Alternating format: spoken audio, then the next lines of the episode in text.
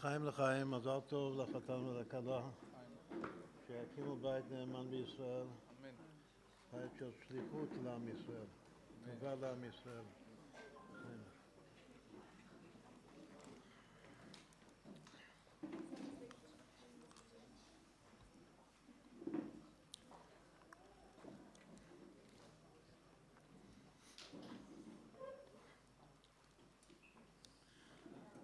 כל נאמר כמה מילים לכבוד החתן והכלה, כמו שאנחנו נוהגים להתבונן בשמות שלהם, בחיבור של השמות שלהם, שהוא בעצם אומר את החיבור שלהם בעצמם.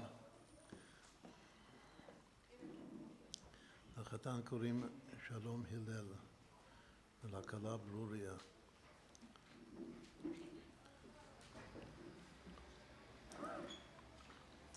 דבר ראשון, עוד לפני שננתח את השמות הפרטיים, כל שם בפני עצמו, אז אה, נעשה חשבון של הביחד שלהם. מקווה שכולנו פה יודעים איך עושים את הגיאומטריה. שלום זה 376, הלל זה 65, ברוריה זה 423. אם נחבר את הכל ביחד, אז יש להם מספר, יש להם הרבה רמזים של ביחד, אבל הדבר הראשון זה המספר שלהם. המספר שלהם הוא 864, 864. מה המספר הזה אומר?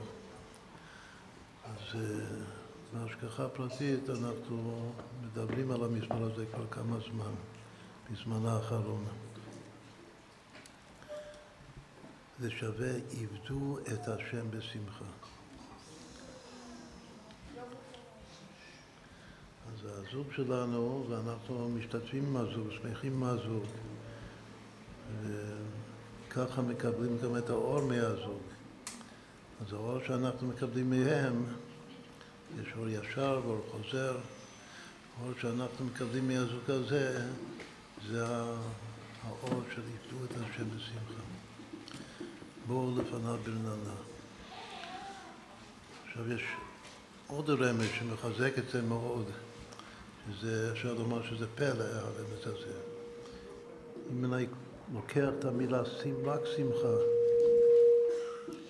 אני כותב את זה במילוי אותיות, כלומר סין, במם, בחטא, בה' הוא עושה את החשבון כמה זה שמחה, שמחה מלאה. אז השמחה המלאה שווה בדיוק אותו מספר, איבדו את השם בשמחה. זה ממש פלא, כאילו שמבחינת ההסתברות זה... אין הרבה סיכוי שיכול להיות כזה דבר. ששמחה מלאה שווה עבדו את השם בשמחה. עכשיו עוד יותר, יש שני פסוקים בספר תהילים שכתוב שם עבדו את השם. בפרק ב' בתהילים כתוב עבדו את השם ביראה וגילו ברעדה. ובפרק ק', פרק מאה, בתהילים יש את הפסוק שלנו, שזה עבדו את השם בשמחה. בואו לפניו ברננה. זה אפילו מתחרז, אם תשימו לב, עבדו את השם ביראה וגילו ברעדה. עבדו את השם בשמחה, בואו לפניו ברננה. זה ממש חרוז.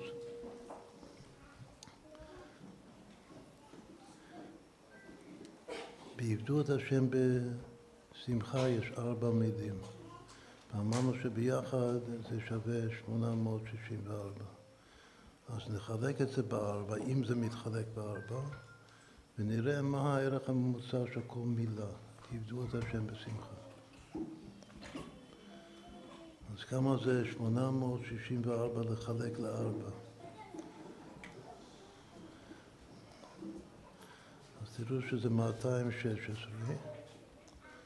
216 שווה בדיוק המילה יראה. כמה אותיות יש במילה שמחה? ארבע. אם אני כותב את זה מלא סין, מ', ח', ה', אז גם יש ערך ממוצע לכל אות במילוי.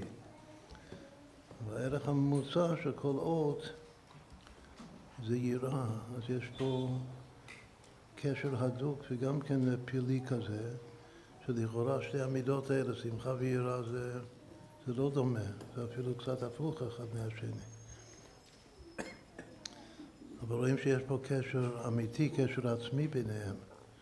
לכן באמת שני הפסוקים האלה, כל אחד הוא זקוק לשני וכל אחד משלים את השני. עבדו את השם ביראה, עבדו את השם בשמחה. כלומר, בשביל שמחה אמיתית, מה המסר הפשוט? שבשביל להגיע לשמחה אמיתית בבית, בחיים, צריך יראת טהורה, יראת השם. אישה יראת השם, היא תתהלל. האישה היא יראת השם, והיא תתהלל, היא זוכה להתחתן עם הלל. ושיהיה ביניהם שלום. ושלום הלל וברוריה, וזה היראה הטהורה, יראת השם טהורה כתוב. היראה הטהורה היא יראה ברורה. טהור זה כמו ברור. זה לשון ברוריה. בכל אופן, מה שאפשר ללמוד כל אחד מאיתנו בכללות, זה הקשר הזה, הקשר המפתיע בין יראה לבין שמחה. שוב, לא הייתי חושב שיראה ושמחה זה הולך ביחד.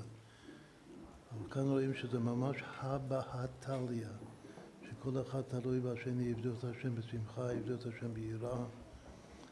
שיבדו את השם בשמחה זה יראה, יראה, יראה, יראה, וככה גם שמחה. במילוי האותיות זה יראה, יראה, יראה, יראה.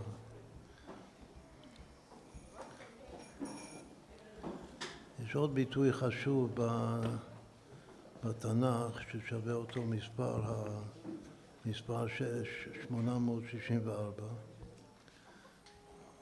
חוץ מעבדו את השם בשמחה, שהיות שזה שווה אותו דבר זה גם קשור. ביטוי שאנחנו כולנו מכירים אותו הוא דבר השם ירושלים. כתוב כי מציון תצא תורה ודבר השם מירושלים. זה פסוק שכתוב פעמיים בתנ"ך, בדיוק אותו פסוק. פעם אחת בספר ישעיהו, בנביא ישעיהו, ופעם שנייה בנביא מיכה. כי מציון תצא תורה ודבר השם מירושלים. אז אחד מהפירושים בחסידות, מה ההבדל? מה ההבדל בין כי מציון תצא תורה לבין ודבר השם מירושלים? דורשים חז"ל שציון זה הולך על תלמידי חכמים שהם מצוינים בהלכה וגם יהודים שמצטיינים, מצוינים בשמירת ההלכה. כלומר, יהודים יראי שמיים שלמים, צדיקים. את הציון, כך כתוב שציון, יש ביטוי נקודת ציון. נקודת ציון זה נקודת הצדיק שיש בפנימיות הלב של כל יהודי. יש שם, מה שאומרים, הפינטלה ייד ביידיש, הנקודה היהודית העצמית, נקרא נקודת ציון.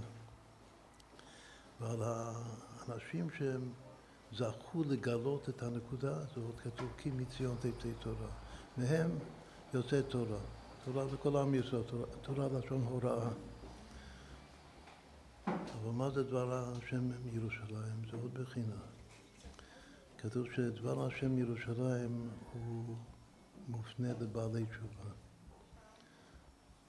זה פירוש שמופיע בספרי החסידות, כי מציון תצא תורה זה תורה של צדיקים.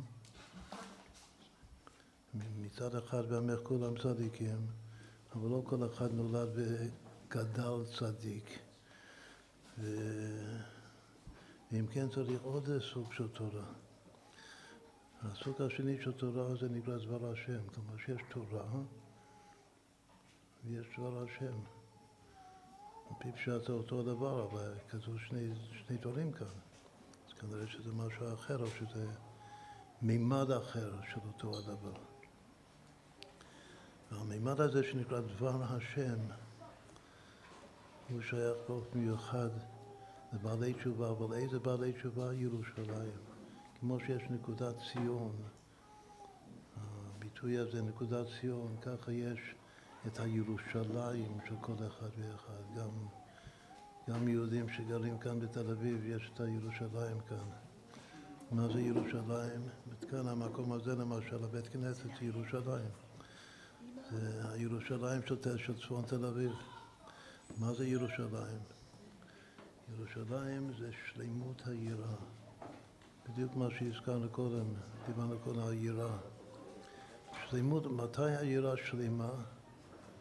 מה זה שלמות היראה? בכלל, למה קוראים למקום הזה ירושלים? עכשיו, אברהם אבינו, שהוא מידתו מידת האהבה, הוא קרא להר הבית יראה. גם מלשון ראייה, בהר השם יראה.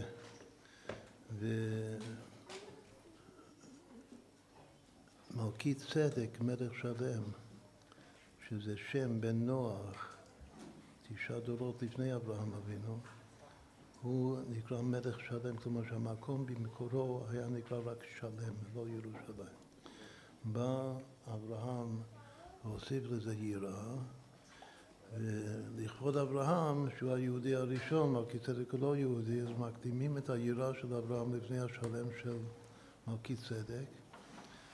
וביחד זה יראה שלם, ירושלים. זה הפירוש, ההסבר של ירושלים. אז צריך יראה שלמה. יראה שלמה זה דווקא שייך לבעלי תשובה, זה גם כן אה, חידוש. מה זה יראה שלמה? אז לפי מה שאמרנו, דיברנו קודם, גם מבוסס על הגרמטיה הזאת, שהוא דבר השם ירושלים שווה יבדו את השם בשמחה וכו'. זה יראה שיש בה שמחה, שהיראה תהיה שלמה, השלמות של היראה היא השמחה מהיראה, שזו ש... רק לחשוב או לנסות לחוות את החוויה הזאת שאני ירא, כתוב בחסידות שירא זה גם רגיש. להיות רגיש למשהו, למישהו, זה להיות ירא. אני ירא, אבל היראה היא שלמה. קודם כל, שלמה זה אני, אני שלם עם זה, יש אחד שהוא לא שלם עם משהו. להיות שלם עם משהו זה להיות שמח במה שאני. מה שזכיתי, מה שזיכו אותי, נתנו לי. אז ירושלים זה יראה שלמה, אז ככה דווקא מי שחוזר בתשובה צריך את הירושלים, לגלות בעצמו את ירושלים. הצדיק מגלה את הציון, צריך את שניהם. אנחנו גם צדיקים וגם בעלי תשובה. הבעל תשובה צריך קודם כל להיות הוא בירוש, בבחינת ירושלים, ואז הוא זוכה לדבר השם. למה דבר השם זה, מה זה ביחד לתורה? ביחס לתורה. כי מציון תצא תורה ודבר השם מירושלים. דבר השם זה קודם כל, זה, זה מורגש שזה דבר השם, כאילו זה, זה, השם כאן מדבר. בתורה אני מאמין שהתורה זה מן השמיים, התורה זה מהשם. התורה זה מסורת, תורה זה כמו שאני אומר היום מסורת. המסורת אומרת שאני יהודי רוצה להיות, לשמור על המסורת שלי, שזה הזהות שלי, אז המסורת שלי זה, קוראים לזה תורה, זה התורה שקיבלתי מאבותיי. אבל דבר השם, יש פסוק שאומר, זה כלי ויעמדהו אלוקי אבי ואהרון ממנו. תורה זה מה שקיבלתי מאבותיי. זה לא החוויה הישירה שלי של האלוקות. אבל דבר השם זה מה שהשם מדבר אליי באופן אישי, באופן פרטי, באופן אינטימי. האינטימיות שלי, הקשר האינטימי שלי עם השם, שזה בא לידי ביטוי בתפילה דווקא, זה ההסבר להשם של הבא תשובה. כתוב אלוקינו ואלוקי אבותינו. קודם אלוקינו, אחר כך אלוקי אבותינו. זה כלי העקר שלי, וענווהו אלוקי אבי ואהרון ממנו. קודם צריך להיות כלי. קודם צריך להיות, לעורר את הנקודת תשובה, לשוב להשם.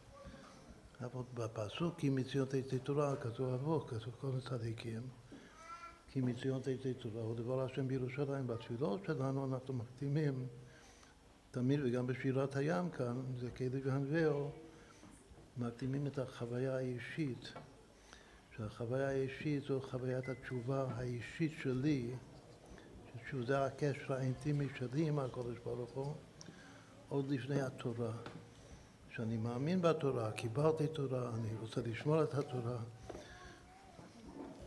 אבל צריך את הדבר השם מירושלים. זה הדבר השם מירושלים, זה מה שמחבר בין הפניו, כאילו בגלוי זה עבדו את השם בשמחה, שמחה מלאה. כשמתבוננים בזה, רואים שזה, שזה ירושלים. שזה יראה בתוך השמחה. ושמחה בתוך היראה, בשני הכיוונים, גם יחד. אז עד כאן אמרנו, זה היה פרק ראשון, הפרק של, של רק את הגיאמטריה של השמות של החתן והכלה. עכשיו נסתכל עוד משהו לגבי החתן והכלה, כאילו עוד יותר לעומק בשמות שלהם. נסבור כמה אותיות יש בשמות שלהם. שלום, הלל, ברוריה.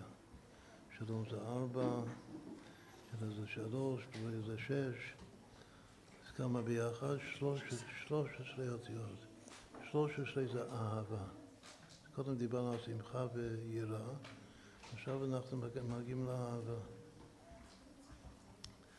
דבר ראשון שמברכים לחתן וכלה וכל אחד ואחת מאיתנו זה שיזכו להקים בית עם, עם שלום ואהבה ואחווה, שלום ורעות. הדבר הראשון שם זה אהבה, אהבה ואחווה, שלום ורעות. הכל מתחיל מהאהבה. אז יש פה אהבה אותיות. עכשיו, בחוכמת החשבון המספרים, המספר הזה 13, בין היתר, הוא נקרא מספר השראה. מה זאת אומרת? מספר השראה זה הריבוע של מספר, שזה נקרא שלמות ההתקלדות של מספר כפול עצמו, פלוס הריבוע של המספר הקודם אליו. כשאם מציירים את זה, אז זה נקרא פנים בפנים. כל ריבוע זה נקרא פנים, זה הפנים של הריבוע היותר קטן בתוך הפנים של הריבוע היותר גדול, וככה צריך לצייר את זה, ואם אפשר לצייר את זה ככה על הלוח. לא.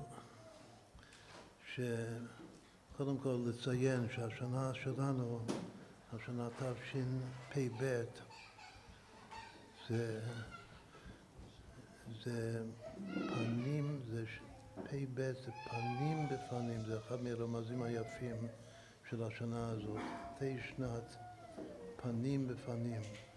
פנים בפנים זה ייחוד פנימי בין החתן והכלה. יש מצב של אחור ואחור, שכל אחד לעצמו, כל אחד עם האינטרסים של עצמו, הולך אחרי האינטרסים של עצמו, את ההנאה של עצמו, זה נקרא אחור באחור. אבל כאשר כל אחד מסור ורק מסתכל, מתבטל בתוך האינטרס של השני, לא שלי. זה נקרא פנים בפנים. בתי שנת פנים בפנים. ובמספרים, קוראים לזה מספרים צורניים, זה הביטוי במתמטיקה. הצורה של המספר הצורני של 13 זה ארבע בריבוע בתוך שלוש בריבוע. מתי מכוונים את זה?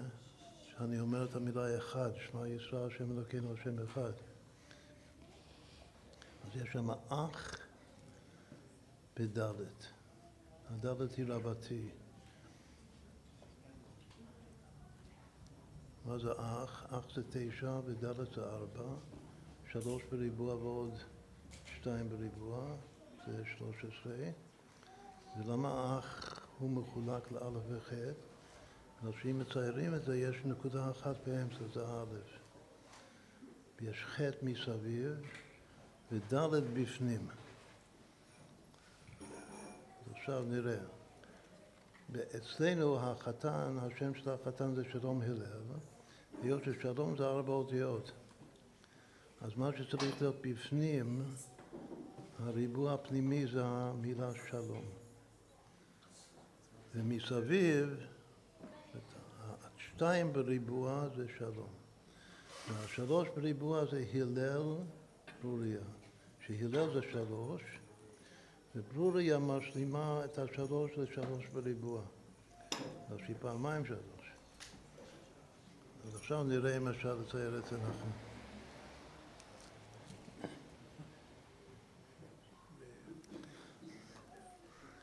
זה אפשר, אנחנו תמיד מציעים לחתן וכלה שעושים להם כזה רמז, אז יכולים לעשות מזה שלט ולתלות את זה על, על הדלת של הבית.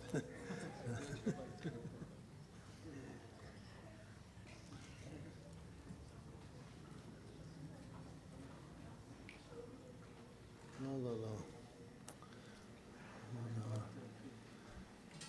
אתה מתחיל מריבוע של הלל ברוריה. ושלום באמצע. אה, בסדר, כן, כן, בסדר, נכון. נכון. רק שזה לא, זה לא ריבוע, כן.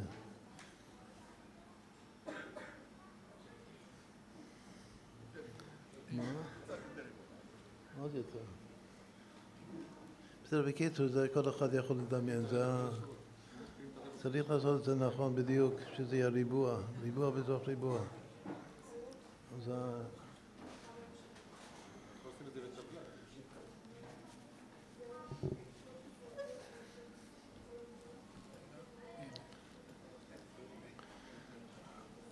עכשיו, ברגע שמשהו יש לו את הצורה, יש כל מיני צורות סימטריות, יפהפיות, שעושים מאותיות. זה הריבוע של מה שנקרא מספר ההשראה של שלוש, שזה שלוש עשרה, שלוש בריבוע ועוד שתיים בריבוע, וזה כוונה בקבלה, כוונה של אחד. בגימטרי שלוש זה גם אחד וגם אהבה. את זה אחד, להיות אחד. עוד פעם, צריך לראות את זה. הנה עכשיו רואים. יופי, זה עכשיו זה... בסדר. עכשיו, ברגע שנותנים את הצורה הנכונה להרכב של אותיות, מתגלים כל מיני דברים חדשים שמתבוננים. עוד פעם.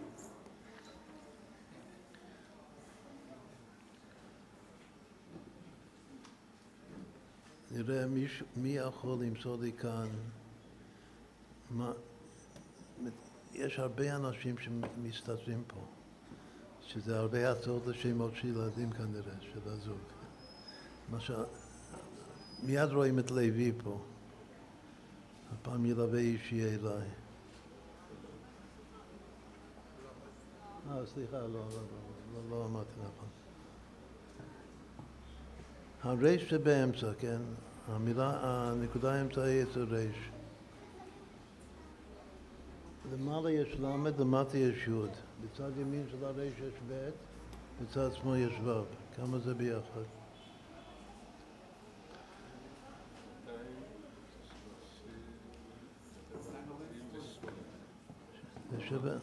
אז יש פה את, קודם כל את אברהם מצאנו, אברהם אבינו, רמ"ח.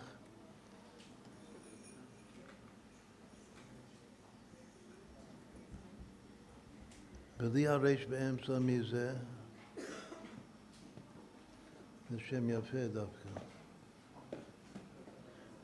בלי הרייש באמצע, רק ארבע הנקודות אמצע של הצדדים. לא המספר, האותיות, כאן האותיות ממש, כאילו שם.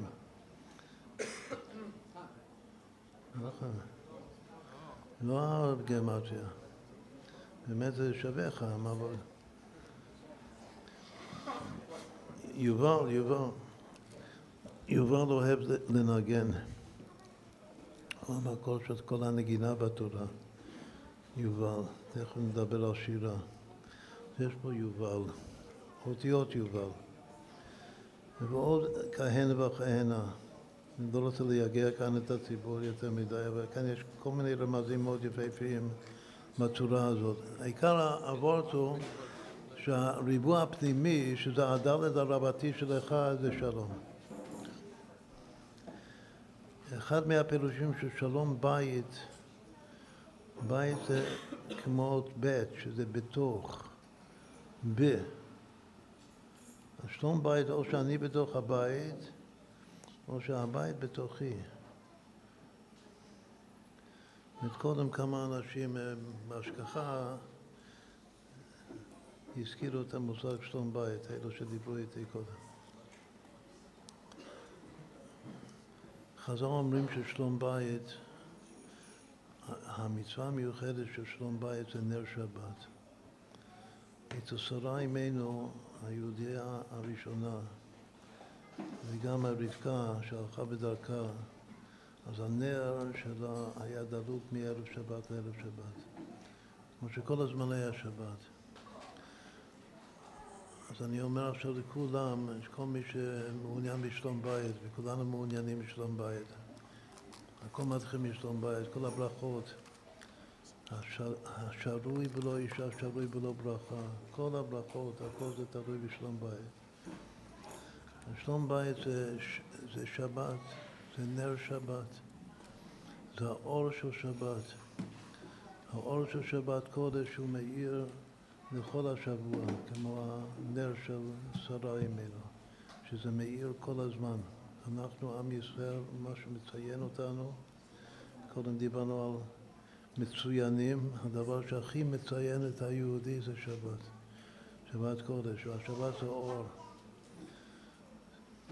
זה השלום.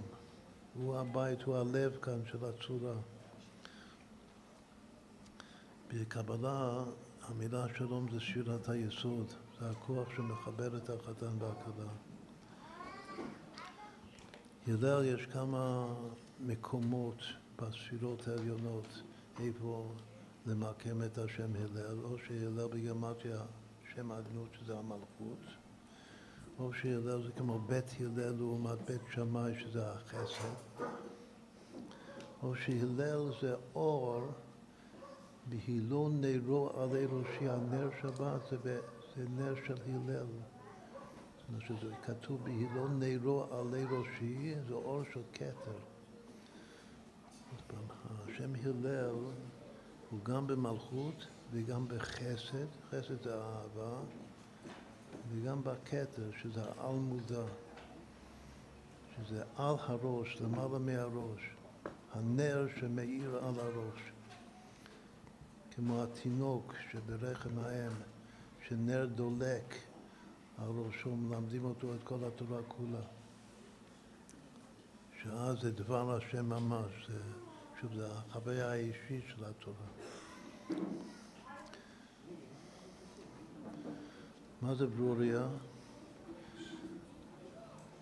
כולם בחוכמה עשית, כתוב בזוהר, כולם בחוכמה התברירו. ברוריה זה הכוח לברר את כל הניצוצות הקדושים שיש במציאות. להוציא את כל הטוב, לברר, להוציא, לגלות את כל הטוב שיש במציאות מכוח החוכמה שבנפש. כולם בחוכמה התברירו. את אישה, הברוריה המקורית הייתה אישה מאוד מאוד חכמה. הכי חכמה, יותר מהחכמים. ומה החוכמה שלה? החוכמה שלה המיוחדת של ברוריה זה לראות את הטוב, ואפילו אם יש משהו לא טוב, יטמאו חטאים ולא חוטאים. כתוב יטמאו חטאים מן הארץ, רבי מאיר, היה לו בלגן מאוד גדול, רבי מאיר. היו אנשים אה, לא טובים שם, מהשכנות, הוא רצה להעניש אותם. אמר חס ושלום. הוא דרש את הפסוק, יטמאו חטאים מן הארץ, שחטאים זה חוטאים, זה אנשים חוטאים, אנשים רעים, שיטמאו. אמר לו ברורי, אתה, אתה רב מאיר, עם כל הכבוד, אתה לא, אתה לא מבין את הפשט. אולי אתה מבין את התורה, אבל את הדבר השם אתה לא מבין. מה זה, מה זה דבר השם כאן? שכתוב חטאים ולא חוטאים. כשעושים בירור זה בשני הכיוונים, או שמבררים את הבר מהפסולת או את הפסולת מהבר. או שמוציאים את הטוב מהלא טוב, ואז אני בוחר בטוב ולוקח לעצמי את הטוב, וממילא הלא טוב נופל. או להפך, שאני בורר, מוציא את הלא טוב, זורק אותו לפח, ומה שנשאר על השולחן זה הטוב.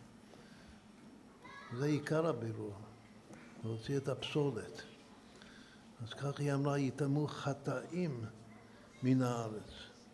זה חוכמה, וזה חוכמה, חוכמת נשים מיוחדת להוציא את הלא טוב, שיישאר רק טוב. אז לא צריך שהדבר יכלה, רק שצריך שהדבר יתברר. ובשביל זה צריך חוכמה עמוקה ביותר. והחוכמה הזאת זה חוכמת ברוריה. אז אם כן, לנתח את השמות לפי הספירות, אז כמו שאמרנו, שלום זה היסוד. היסוד של הכל זה שלום. והלל זה ממלכות דרך האהבה של החסד עד הכתר, עד האור, עד הנר שמאיר על הראש, למעלה מהראש.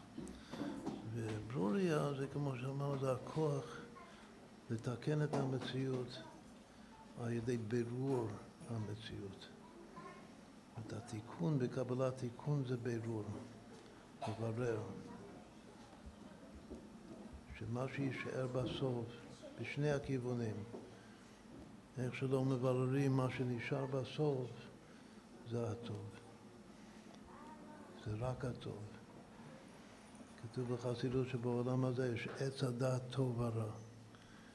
אבל כשיבוא משיח, אז יהיה רק עץ הדעת טוב. זה אך ורק טוב, וזה תלוי בברוריה, היא עושה את זה. אז זה הניתוח של השמות לפי, ה... לפי הספירות. עכשיו לסיום נאמר עוד משהו. שזה כבר לא, אז עד, עד כאן השמות של החתן והכלה, אפשר לומר לחיים.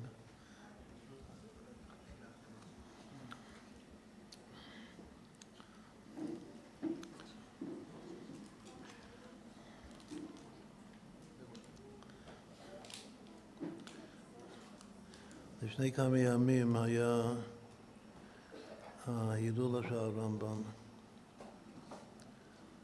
בכ' טבת.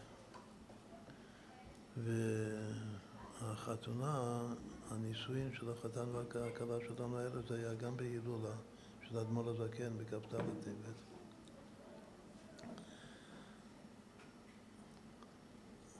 בלתניה.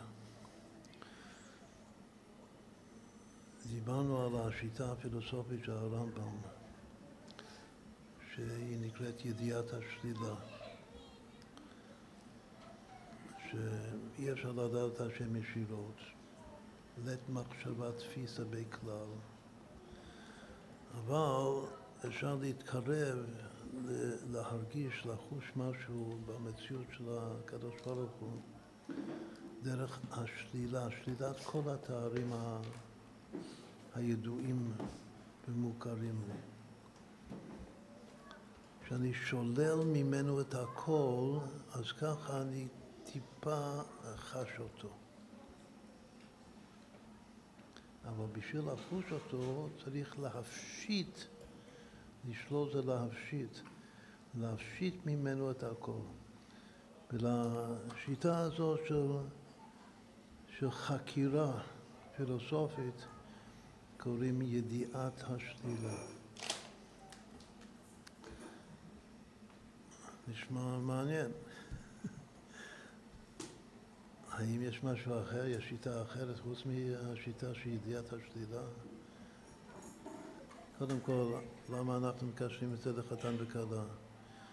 בגלל שכתוב שהקשר בין, הקשר הכי פנימי ועצמי בין החתן והכלה זה נקרא דעת בתורה. לאדם ידע את חווה אשתו. דעת זה התקשרות והתחברות לגמרי, כדי להוליד.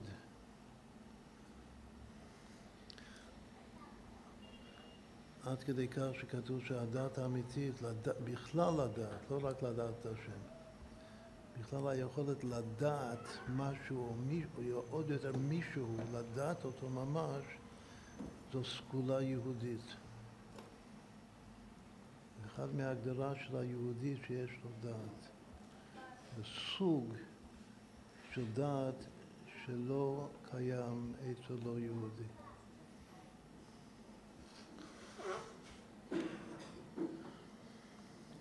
והדעת של היהודי זה מה שמוליד אצלו.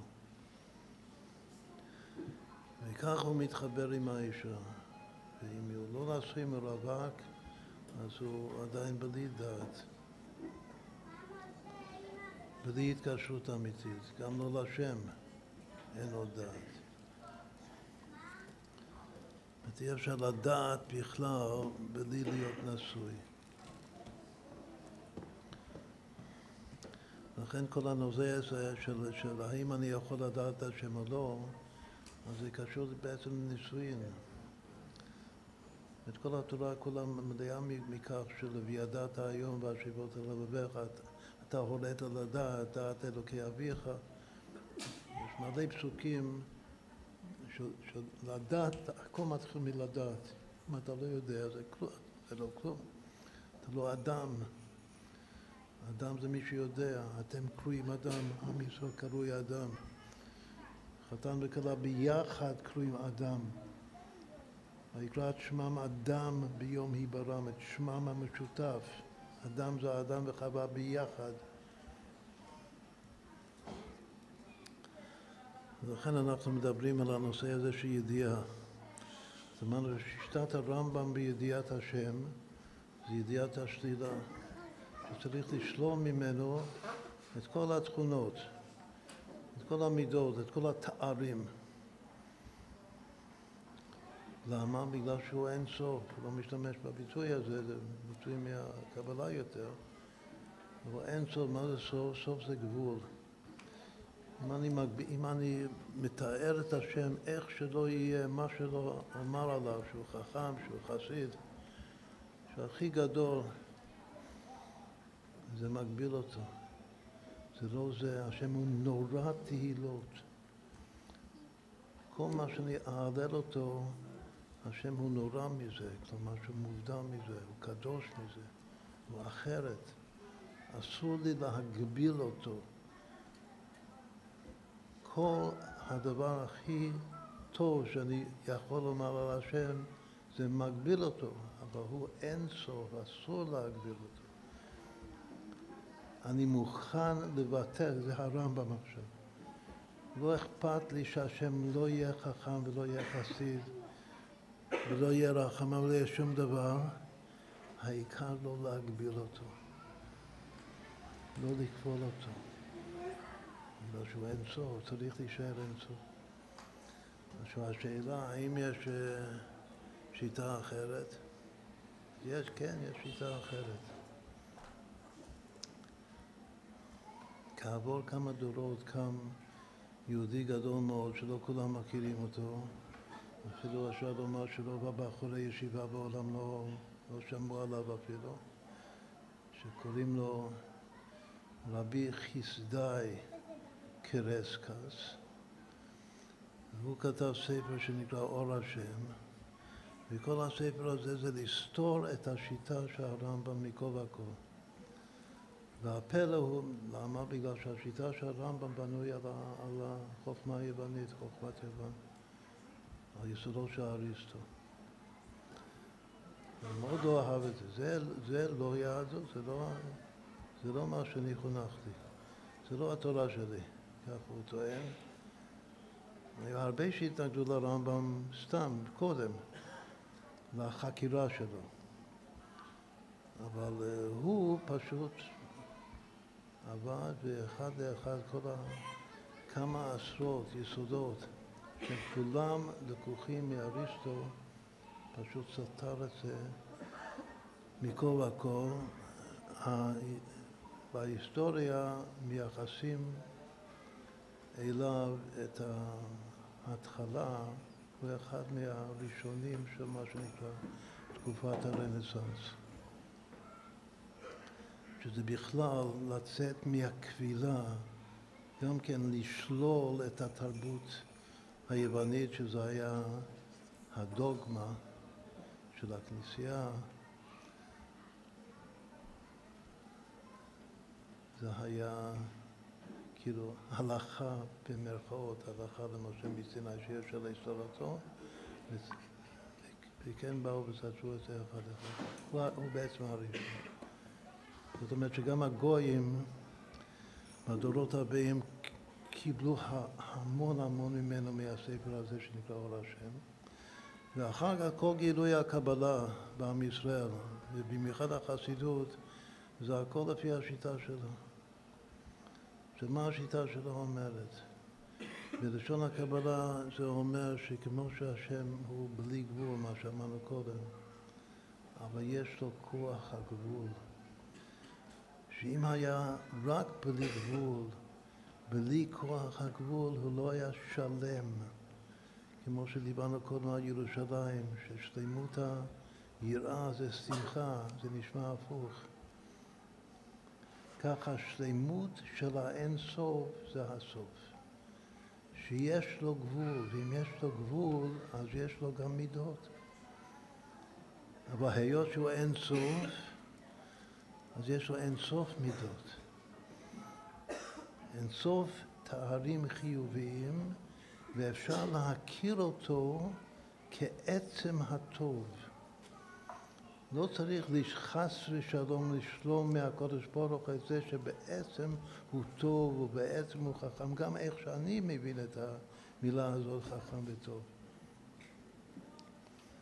הגבול הזה לא סותר את האינסופיות שלו. את הבלי גבול שלו. אדרבה, זה משלים אותו. עכשיו אני אשאל מישהו, אני אזמין מישהו מהרחוב כאן, ואני אשאל אותו, מה, מה הפירוש של הביטוי ידיעת השלילה? לעומת ידיעת החיוב. עוד פעם, בפילוסופיה, הרמב"ם, השיטה שלו זה נקרא ידיעת השלילה, והשיטה של אור השם, של הספר הזה אור השם שסותר אותו, זה, זה נקרא ידיעת החיוב. שאני יכול כן לתאר את הקדוש ברוך הוא בתארים חיוביים. לא רק שזה מותר, זה כל התנ"ך, זה כל, ה, כל התורה כולה. זה בנוי על זה, שהשם הוא הרחמן. בעצם. לא צריך להתבייש מזה, לא מה שהשם הוא מרחם, כמו שאני מבין מה זה רחמים. לכן אני יכול להתוודע להשם. לדבר איתו בגובה עיניים מהקודש ברוך הוא. עכשיו אני קורא למישהו מרחוב, מה זה ידיעת השתילה? אז הוא אמר לי, טוב, לדעת דברים שליליים. מתחתנים, צריך קודם כל נפגשים. בשביל מה נפגשים חתן וכלה? קצת להקל אחד השני. אז צריך ידיעת השתילה. אין מישהו מושלם. לכולם יש חסרונות.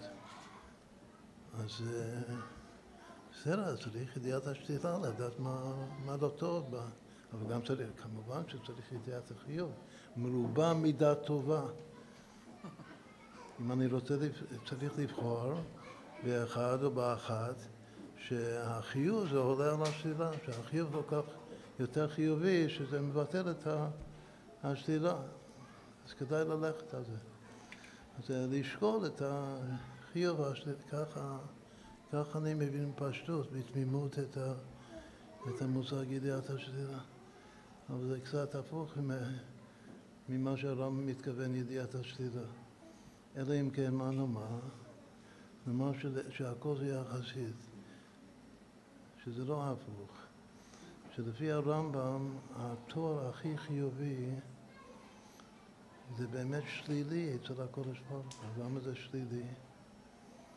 זה, במקום לשבח אותו, אני קורא אותו חכם או חסיד, אז זה לגנות אותו, בגלל שאני מגביל אותו. כמו שהרמב"ם אומר שכל התורה כולה, מאלף עד תו, זה הכל נגד עבודה זרה. ככה גם כן יסוד גדול של הרמב"ם. שכל התורה כולה זה רק בא לדבר אחד, לעקור ולשלול ולבטל את העבודה זרה מן הארץ. אז ככה יצא הקודש ברוך הכל שלילי.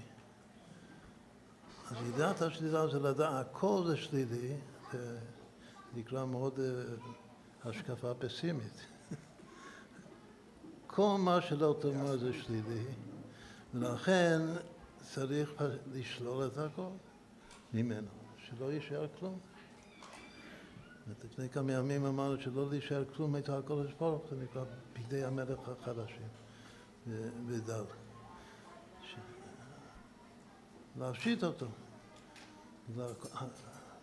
מה זה חיובי? אין שום דבר, אין שום דבר חיובי בכלל. הכל, הכל רע אצל השם. אבל אנחנו אומרים לו, את האור, הספר הזה אור השם וחסידות, שיש דברים, יש דברים טובים גם אצלי וגם אצל הקודש ברוך דברים משותפים. גם לי טוב, זה גם לא טוב. זה ידיעת החיוב.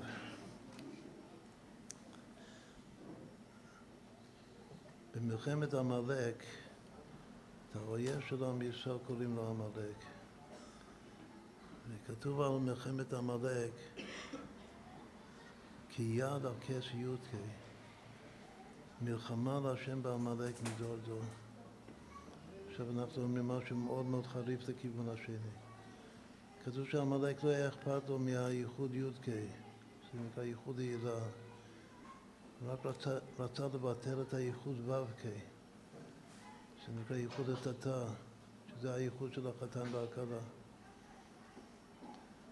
הייחוד י"ק זה, עכשיו אני מדבר קצת אותיות של קבלה, י"ק זה הנסתרות השם אלוקינו, זה חוכמה ובינה, זה שכל. ו"ק זה לב, זה רגש. שכל שיהיה שכל, זה לא, לא, לא מפריע לי השכל שלכם היהודים. תהיו חכמים, תמציאו כל מיני המצאות.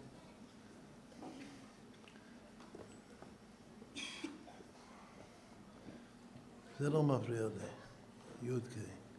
אבל הרגש שלכם זה מפריע לי, זה לא צריך להיות. הו"ק. ועד שלא מוחים את זכר עמלק, השם לא שלם, כי זה לא שלם, השם לא שלם. בגלל שאין את הו"ק. יש רק את הי"ק. מה זה אומר, שוב, לפי מה שדיברנו עכשיו? דעת עליון זה מה שמחבר את הי"ק, דעת תחתון זה מה שמחבר את הו"ק. ואז שניהם מתחברים ביחד, שלושה חיבורים.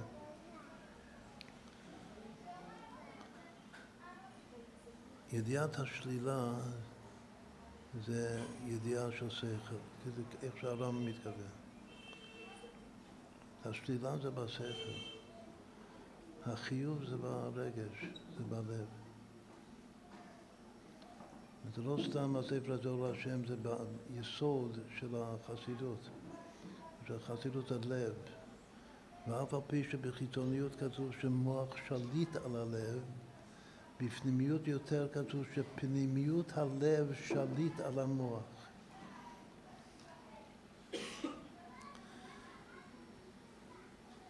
אוהבים לתת, גם הרמב"ם בעצמו נתן ראשי תיבות לי"ק ו"ק. יסוד היסודות ועמוד החוכמות, כך הוא מתחיל את החיבור שלו.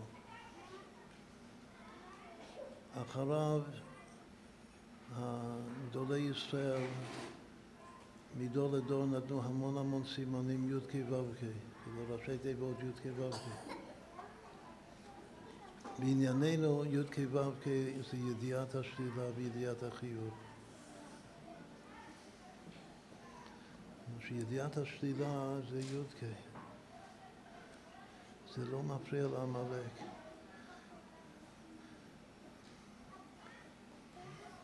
מה שמפריע לעמלק זה בידיעת החיוב, שיש כוח הגבול בתוך כוח הבלי גבול.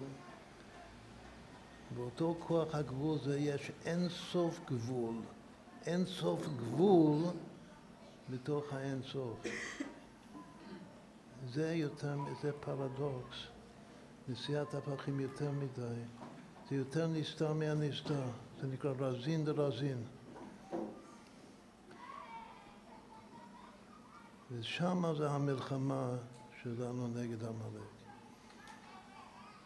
האם לכלול בתוך הידיעת השלילה, לחבר את זה עם ידיעת החיוב.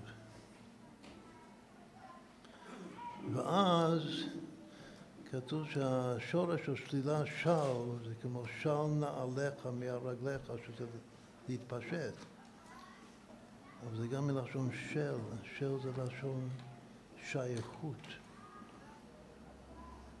מה זה שלילה, שלילה ידיעת השלילה? זה שלילה. מי אמר את זה? שלי ושלכם שלה. זה רבי עקיבא אמר את זה.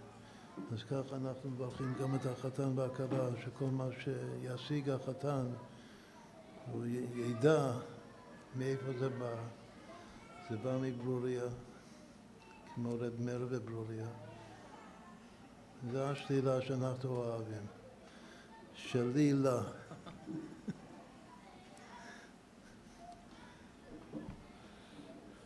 זה ידיעת השלילה.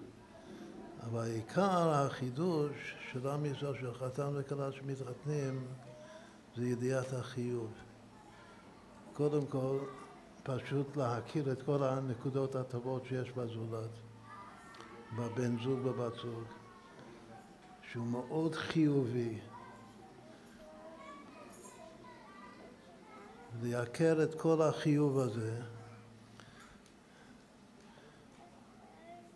והחיוב גם מאיר באור אחר את מה שנדמה להיות שלילה, שזה בכלל לא שלילה.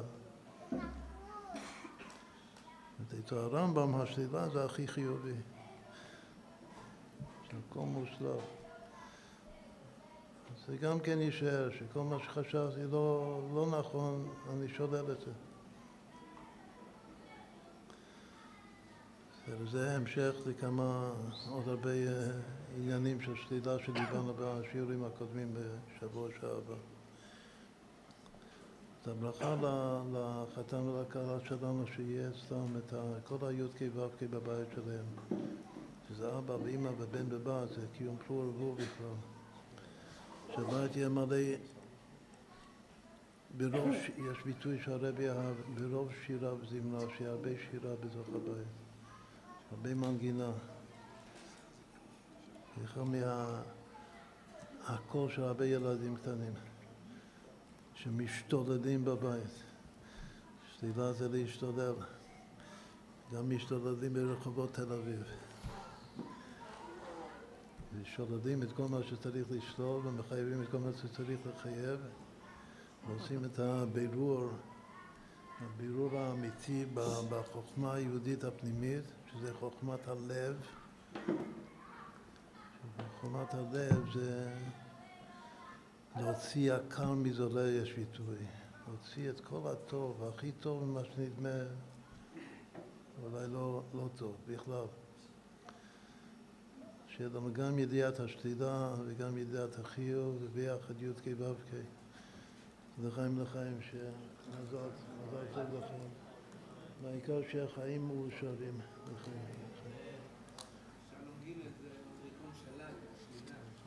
כן, נכון. מה זה, מה זה הראשי תיבות בכלל? זה רציתי לומר את זה. שלום. כן. שלום זה. השורש ש"ל"ה, ושלל זה או שזה משורש נ"ן ש"ל, כמו שנה עליך, רש"י אומר שהשורש זה נ"ן ש"ל, או שזה משורש שלה או ש"ל"ל, או שיש גם שורש ש"ל, מה זה ש"ל"ה?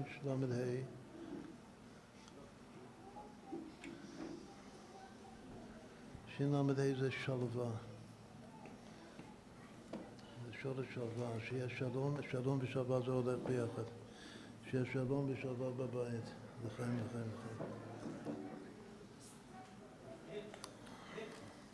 בהתוועדות הקודמת של משפחת דם בשבע ברכות, כן, הייתה על פנים חדשות. כן. זה היה הקודם קודם.